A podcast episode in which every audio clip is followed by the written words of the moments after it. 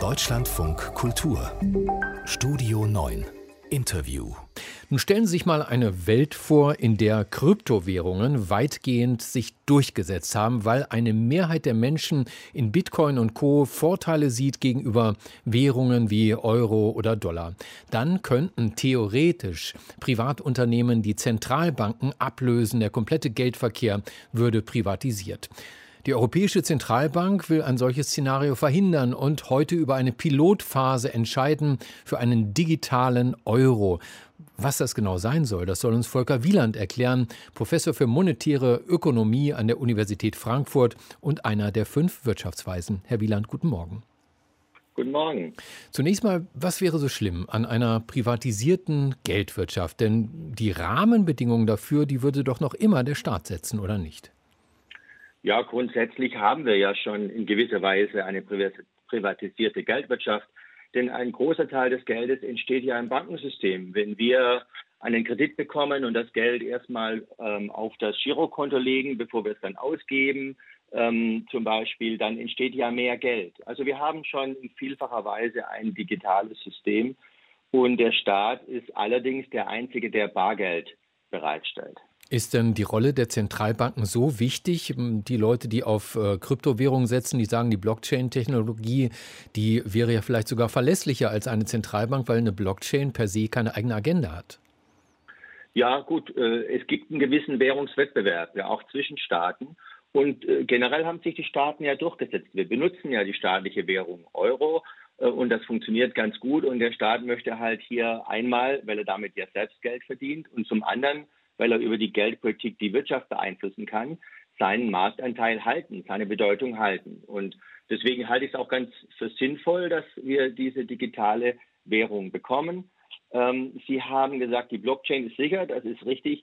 Und bei den Umfragen ist es ja auch so, dass die Bürger oft sagen, wichtig ist ihnen die Privatsphäre. Bargeld gibt Privatsphäre und die Blockchain-Technologie, Bitcoin und so, gibt relativ viel Anonymität noch. Nicht ganz so viel wie Bargeld. Und eine wichtige Frage ist natürlich, wie anonym ist es dann mit dem digitalen Euro? Warum will die EU diesen digitalen Euro einführen? Oder ich nehme die Frage mal ein Stück noch zurück und frage, was ist das überhaupt, ein digitaler Euro? Was bedeutet denn digital in diesem Zusammenhang? Das heißt zum Beispiel, dass wir dann eine Geldbörse auf unserem iPhone oder Smartphone generell haben können und direkt damit wie mit Bargeld bezahlen können. Aber das kann ich doch heute schon mit meiner EC-Karte oder meiner Kreditkarte. Ja, das ist richtig. Wir haben jetzt hier im Euroraum in Deutschland viele Möglichkeiten, digital zu zahlen.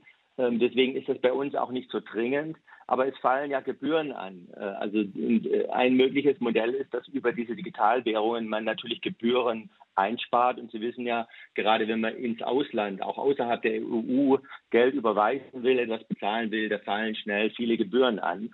Und da kommen dann natürlich die Kosteneinsparungen. Und deswegen ist Digitalgeld, auch privates Digitalgeld, gerade in Entwicklungsländern, in Schwellenländern, hat das ein hohes Potenzial und könnte den Menschen helfen, leichter Zugang zum Geldsystem und mit Geld digital bezahlen zu können. Ah, ein digitaler Euro ist also nicht an eine Bank gekoppelt, die dann wie bei meiner Kreditkarte oder meiner EC-Karte Gebühren nehmen kann, sondern ist es auch eine Kryptowährung? Also es gibt zwei Möglichkeiten. Entweder ist es eine Art Konto, das man bei der Notenbank hat. Also das ist zentralisiert. Es gibt eine zentrale Buchführung, ein zentrales Kontensystem. Oder es ist wie eine Kryptowährung, da ist das Kontensystem dezentral. Und vermutlich wird das relativ zentral, wird also nicht ganz so anonym sein wie eine Kryptowährung. Gibt es sogar schon digitale Währungen ausgegeben von staatlichen Banken? Ja, die erste Bank ist, glaube ich, die Notenbank der Bahamas. Der Bahama-Dollar, der ist an den US-Dollar gekoppelt und die Menschen dort, das sind nicht so viele, aber die können jetzt auch derzeit im ganzen Land auf allen Inseln mit einem digitalen Bahama-Dollar zahlen. Also das ist im Kommen. Die Notenbanken waren da erst vorsichtig, weil sie eben befürchten, dass sie damit viel Wettbewerb für das Bankensystem schaffen. Also der Verlierer könnte das Bankensystem sein. Und deswegen waren die bisher langsam. Aber ich glaube, alle Spieler in diesem Spiel haben sich entschlossen, das lässt sich nicht vermeiden und wir gehen jetzt nach vorne. Also digitaler Euro, was sind die Vorteile? Welche Gefahren sehen Sie auch? Ja, die größte Gefahr ist aktuell bei uns, dass natürlich das Finanzsystem, das Bankensystem weiter an Möglichkeiten, Geld zu verdienen, verliert. Also das, im Extremfall könnten wir dann alle ein Konto bei der Bundesbank haben oder bei der EZB oder im Notenbanksystem eben. Und wir würden das Girokonto nicht mehr nutzen und wir würden damit natürlich auch weniger Geschäft mit den Banken machen. Und deswegen wird es wohl so kommen, dass die Notenbank das nicht selber verwaltet. Sie wird wahrscheinlich das sozusagen als eine Art Private-Public-Partnership machen, wo letztendlich wir doch wieder Kunden bei den Banken sind, wenn wir an diesen Digital-Euro ran wollen. Aber der Digital-Euro ist dann noch etwas sicherer, weil praktisch das Geld nicht auf dem Konto bei der Bank liegt, sondern auf dem Konto bei der Notenbank. Kryptowährungen sind im Moment hoch volatil. Mit den Kursen geht es rauf und runter. Manche werden schnell reich damit, viele verlieren viel Geld. Könnte die EZB, die Europäische Zentralbank, denn garantieren, dass der digitale Euro stabil bleibt? Naja, sie kann auf jeden Fall garantieren, genauso wie bei Bargeld, dass man für einen Euro immer einen Euro bekommt. Also die Sicherheit, dass man das Geld, das die Notenbank herstellt, dass das sozusagen immer 1:1 getauscht werden kann, das kann sie sicherstellen. Wie die Kaufkraft bleibt, das hängt ab von der Inflation.